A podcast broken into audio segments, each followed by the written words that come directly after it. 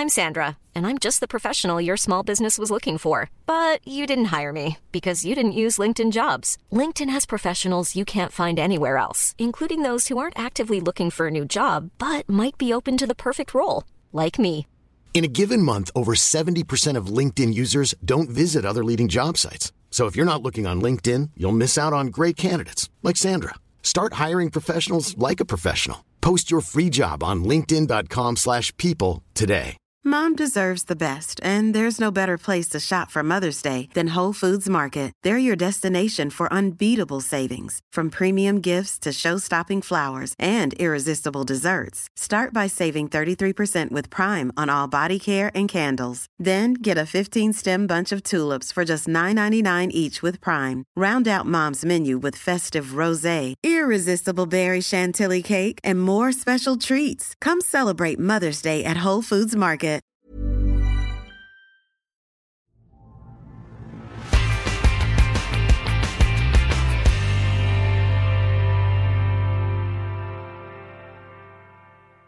Hello, I'm Julie Gould, and this is Working Scientist, a Nature Careers podcast. Welcome to the fourth part of our series on funding. Just as a recap, in the first few episodes, we heard from grant writing experts on how to best prepare, structure, and write a winning grant proposal. And for the next couple of episodes, we're going to go a little bit broader, looking at the funding environment in which we work. But before I go any further, just a quick reminder that there will be another 10 minute sponsored slot from the ERC at the end of this Working Scientist podcast. So, back to business.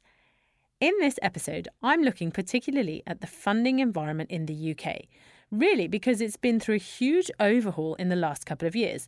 Arguably, this has been the biggest change in 50 years. Now, this change has had huge implications on how science is funded in the UK, but it's also had implications for the individual scientist and how they look for funding, particularly in cross disciplinary research. It all started in 2015 following the publication of the government's Science and Innovation Strategy. Sir Paul Nurse, who was at that time the chief executive of the UK Centre for Medical Research and Innovation, was asked by the UK government to lead an independent review of the seven research councils. His review came back with several recommendations to improve the effectiveness and efficiency of funding allocations in the UK. And one of those recommendations was to change the way the funding system itself was structured. After much debate and green, white, and probably many other coloured papers, no doubt, his advice was followed, and in April 2018, the research councils have come together with other bodies under an umbrella organisation called UK Research and Innovation, or UKRI, which is chaired by Mark Walport, who is the former UK government's chief scientist. So I asked James Wilsdon, who's a professor of research policy at the University of Sheffield, to give us a potted history of the UK funding landscape and to outline some of the more recent changes. So we had a pretty stable funding landscape, at least in terms of institutions, for 25 years, really, and that constituted seven research councils, several of which had existed far longer than that. The MRC had existed for a century. Um, and then you had um, the Higher Education Funding Council, which provided the block grant that was allocated as a result of the research assessment process, so the REF as it's, as it's now become. Um, and between them, those two bits of the system, the, the Research Council on the one hand and, and on the other, constituted what we would call the dual support system, the two legs of, of funding into public funding into research. And what we've now had as a result of these reforms is the bringing together of all of those bodies, the seven research councils, the research part of HEFCE. HEFCE has been abolished and uh, reconstituted into two new bodies the Office for Students, which deals with the teaching part of, of HEFCE's old remit, and uh, a new body called Research England, which deals with the research part and, and continues running the research assessment process. We now have a new body called UK Research and Innovation, which for the first time brings seven research councils, this new body, Research England, and the innovation agency, Innovate UK, all under one roof as part of a, a sort of consolidated, you know, mega agency for research and innovation. The individual component parts still retain some degree of autonomy and, and their own boards and councils within that structure, but they are all reporting into one ultimate board and one chief executive, which is uh, who, who is Sir Mark Walport. So it's a, a you know quite a, a, big change in the way the system's organised, and the reason why these these changes were, were made. I mean, this was proposed originally by Sir Paul Nurse in his review of the research funding system that was published in 2015. Um, the rationale for it was, uh, firstly, that there is uh, a growing emphasis and need for uh, multi inter transdisciplinary research of various kinds, and the old system with the seven research councils wasn't necessarily um, optimal uh, as a way of organising that kind of cross disciplinary research, which I think is is is, is, a, is a fair point.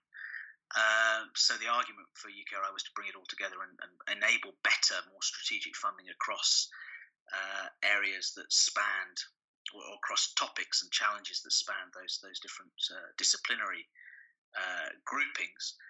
Um, secondly, there was a sense in which you, you, the whole science community, the whole research community in, in, its entirety, would benefit from a stronger single voice in uh, making the case for the research budget with government and you know demonstrating to government, as it were, the, the value, the, the, the benefit of, of uh, all of this public investment. Are there maybe any disadvantages to the new system? The old system, for all of its occasional messiness, preserved a greater degree of diversity and autonomy of its component parts.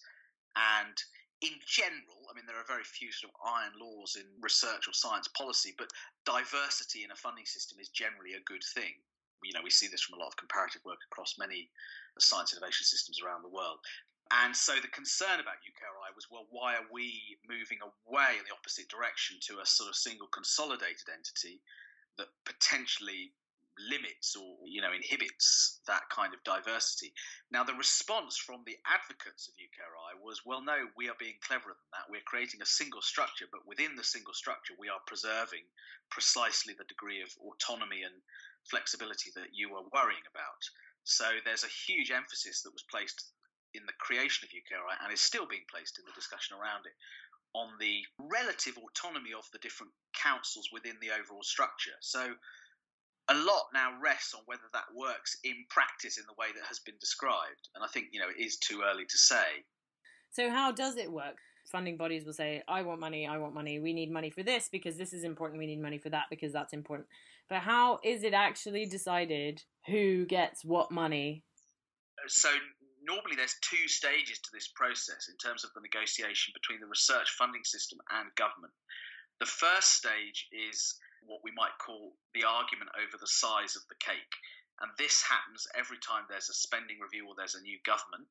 There will be an intense period of lobbying and advocacy by the research community for the size of the research budget. And of course, at the same time as that, every other group in society is lobbying. You know, the police are lobbying for money, and the farmers are lobbying for money. So I mean, everything, you know, as is always the case in the in, in, in the way budget setting happens in, in democratic system and then there'll be a point at which the size of the cake is agreed, and then there is a, a much more private argument about the, the, the slicing up of the cake. By and large, those budgets have remained relatively static over the last 25 years, with the one exception of the, the, the biomedical bit, which has grown relative to, to, to others. What we're in now is a very different debate because, as well as creating UKRI, the government has also pumped into the system these additional funding streams, we've also got a, a new target from government to increase the overall R&D intensity of the economy uh, as, a, as, a, percentage of GDP from its current level at about 1.7% up to 2.4% of GDP by 2027. But unlike some previous targets, there is a, a, a real serious effort underway now inside uh, Whitehall and, and inside UKRI to really map out the, the road to the 2.4% target and work out what would be involved. All these changes that are being made will obviously have a big impact at the, the higher level, but what does it mean for the young researchers who are looking for money to fund their research? Does anything change for them and, and do they have to do things a little bit differently? In general, yes, things are changing.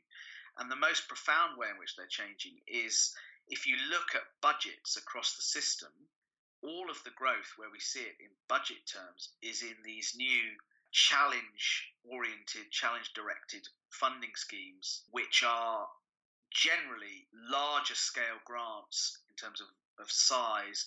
They're multi or interdisciplinary in their orientation. They require researchers to be engaged with other disciplines in the research base, but often also with users of research in policy or government or business. And so operating in that way is quite a shift, a, a really quite profound shift in terms of the sort of skill set that it, it demands and the, and the way in which you assemble a, uh, you know, a grant, and, and also the role that you play. I know, let's imagine a, a, public health researcher who might previously have applied for a smallish grant from maybe MRC if they're more fundamental, but also things like NIHR or whatever. Yeah, increasingly, the biggest opportunities for them as a researcher are going to be joining up with others and putting in much bigger bids. I'm Sandra, and I'm just the professional your small business was looking for. But you didn't hire me because you didn't use LinkedIn jobs. LinkedIn has professionals you can't find anywhere else, including those who aren't actively looking for a new job but might be open to the perfect role, like me.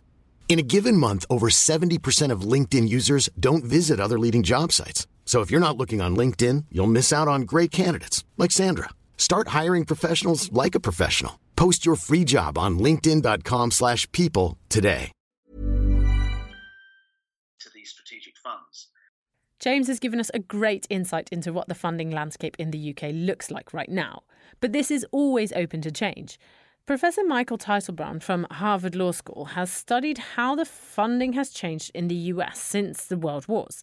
He calls them boom bust cycles, and in the penultimate episode of this series, we'll hear more from him on what these are and what they mean for science. But that's all we've got time for in this section of our Working Scientist podcast. We now have a slot. We now, as promised, have a slot sponsored by and featuring the work of the European Research Council. This time we hear from Juleen Zierath from the Karolinska Institutet in Stockholm, Sweden, and she tells us about why she decided to stay in Europe to conduct her research rather than return to the US. Thanks for listening. I'm Julie Gould.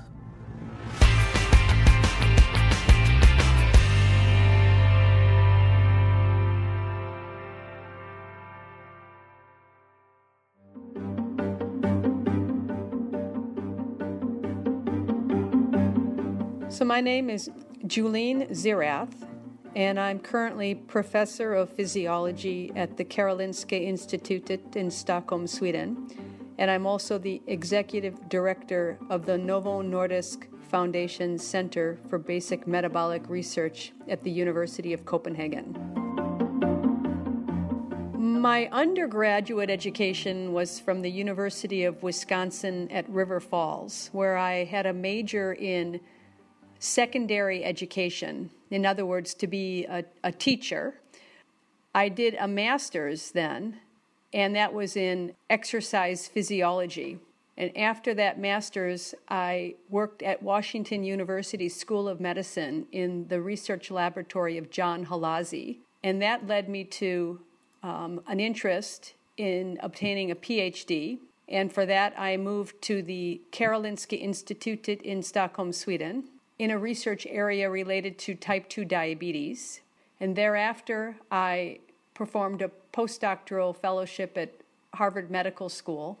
And then I moved back to Sweden and I started my professional life at the Karolinska Institutet and subsequently also at the University of Copenhagen. Well, one of the reasons why after the postdoc I returned to Europe was because I had had this experience where there was a very close dynamic collaboration between many clinical investigators and basic researchers. And I would say that that is very characteristic of the Scandinavian research environments in the medical field, my experience. I've also worked at the Hagedorn Research Institute in Copenhagen. And I've been really impressed with this kind of you know, close um, collaborative uh, spirit that we have in Europe, particularly in Scandinavia. And then, given that I'm interested in diabetes, and if I think my background was really more applied, you know, from the very beginning, I wanted to be a teacher and teach um, about sports physiology. I'm really interested in how physical activity and diet can affect human health. So, for me to be able to work very close to clinicians who are meeting people with disease, diabetes, or people who are obese, who are trying to understand the pathogenesis of those diseases, it was really um, in, essential for me to have that close contact.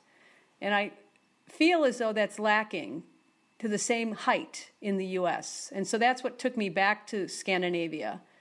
And then the different funding streams in Europe have really helped to keep me anchored in Europe. I've had certainly many offers to go back to the US, but I fear that what I would miss would be this, you know, bench to bedside, bench and back again approach that is so characteristic of Scandinavia. I received the funding in 2008. It was a five year program, and the total award was 2.5 million euro.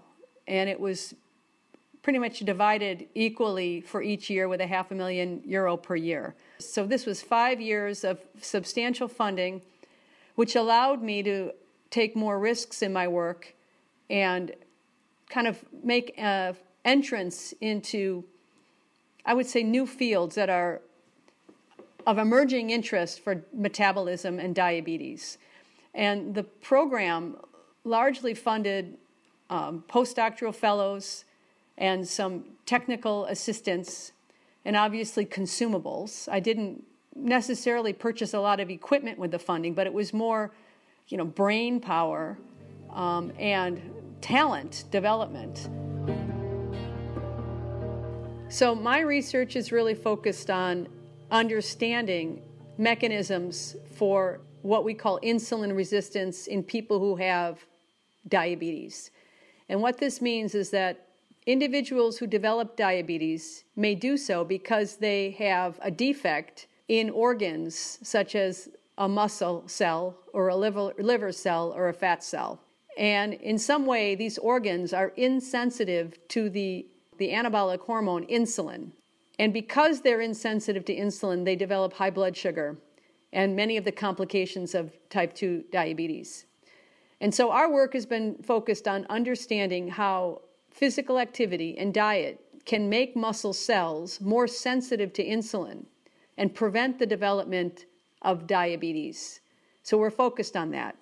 And the ERC program was developed to identify mechanisms in muscle cells that are impaired in people with type 2 diabetes and understanding the molecular physiology for the insulin resistance that develops in this disease and how exercise can reprogram a muscle cell to make it more sensitive to the hormone insulin. And so that's what we were trying to address. And the idea would be if we can understand that biology, we may be able to target some of the molecules pharmacologically or genetically to improve insulin sensitivity and prevent the disease.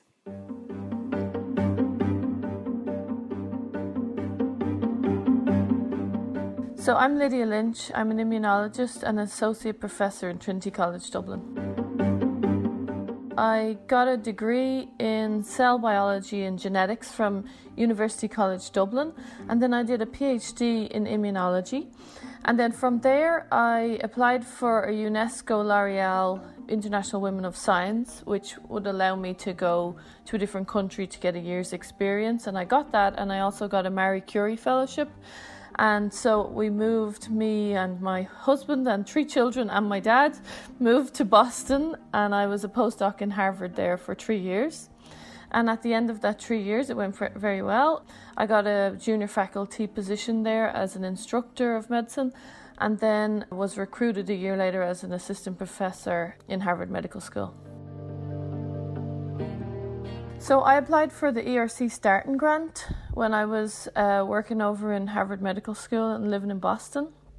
And I wanted to bring this research project to Trinity College Dublin because, um, for many different reasons, one of them being the ease of doing translational research in Ireland. Um, we had found a lot of different things in mice, and I wanted to see if this translated into the clinic. And really just I felt that the depart the immunology department in in Trinity was a really great place to be and that I could do everything that I wanted in this grant there. So you get a freedom on a few different levels. One is to do a risky project, um, which other funders, maybe in small countries like Ireland, it would be harder for them to, to fund because it's it's quite risky. Um, and so it gives you the freedom to to do these ideas that you've always wanted to do, but in Europe. It also gives you the freedom to choose an institution that you might want to work in. Of course, the institution has to agree, but having an ERC grant, it's helpful with for negotiation power. A lot of institutions want ERC grantees. So the ERC starting grant was for 1.8 million, and with that, I basically set up an in vivo metabolic core, which is the first of its kind in Ireland. The research started in June 2016, and it's for five years, and it's called FAT NKT, and it's a lot of it is looking into the immune system in adipose tissue or fat. Um, and so, what we're looking at really is non immune roles for the immune system. What we're starting to realize is that the immune system does much more than we initially thought it did, as well as the obvious ones like fighting infection and outside dangers, bugs, viruses, and even inside danger, like surveying for tumour cells. It also does a lot of day to day repair and maintenance that we wouldn't have thought it was really involved in. But we're realizing when it goes wrong, a lot of bad things happen, and the immune system is at the heart of these. And my project specifically is looking at what, what the immune system in fat or adipose tissue is doing. There was two phases to the application. So there was a shorter phase, I think it was about a five page in-depth synopsis of the application. And then there was a more extended grant, I think that was 10 pages. And so it's a two stage review process. But when you're preparing the application, you have to prepare both the short version and the long version at the same time. And so, one piece of advice is that pay a lot of attention to both versions of the application and that there should be consistency between them. If the short version is not um, compelling enough, no one will actually ever read the longer version. So that's where the triage happens. So the grants are submitted, a review panel looks at the short version. If they think that that looks of interest, then they will allow for um, a secondary review, and that secondary re- review is of the longer version of the grant. And so I think it's really important that they both have to be prepared with the same sense of care um, and carefulness so I think that would be really an important piece of advice to give. For this Your ERC grant, I would say be brave with your idea. Risks are okay for this one. It can't be unrealistic to achieve it. Um, my my grant is something that I was thinking about wanting to do for a long time. There was parts that I knew I, I could do and that I would do, but there were other parts that were risky, like some lipid chemistry that I, I I'm not an expert in. And so I found experts to help, and then I just got really excited about it when you have this team um, that you could that you could work with and with a different skill sets. Um, you get really excited about writing it because you can see it happening. Um, and I believed that we could do it and that it would open up a side of the immune system that we, we didn't know much about. So I'd say aim big, um, but also get a lot of feedback along the way. Uh, you don't have to take all the feedback. I think you have some instincts sometimes when not to follow advice, but but getting feedback and advice is very important. Getting some data to show that you can most likely do it and that mitigates some of the risk. And then if you get to the interview stage, I would say prepare. It's a bit nerve wracking but preparation helps with that. I'm not somebody that likes to do interviews, I get very nervous, um, and preparation helps with that. Um, but mainly be yourself. Um, if you're passionate about your project, let it shine out. Uh, don't worry too much about like the perfect speech or the perfect answer. Show the passion that you have for your project. I think put your best foot forward and then realize it's competitive. And if you don't get funded, it is such a low probability of funding. I think it's less than 10%. So I think one has to also appreciate that there's a lot of talent out there. So be bold, put your ideas out there, but don't be too discouraged if you don't get funding because once you just, if you have the opportunity, go back again. Never give up.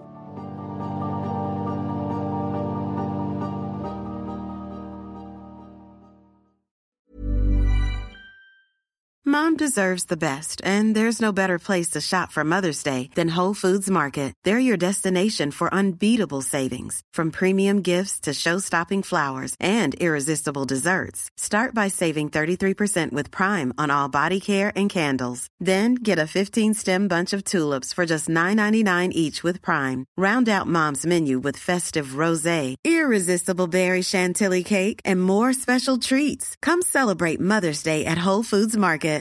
Flexibility is great. That's why there's yoga. Flexibility for your insurance coverage is great too. That's why there's United Healthcare Insurance Plans.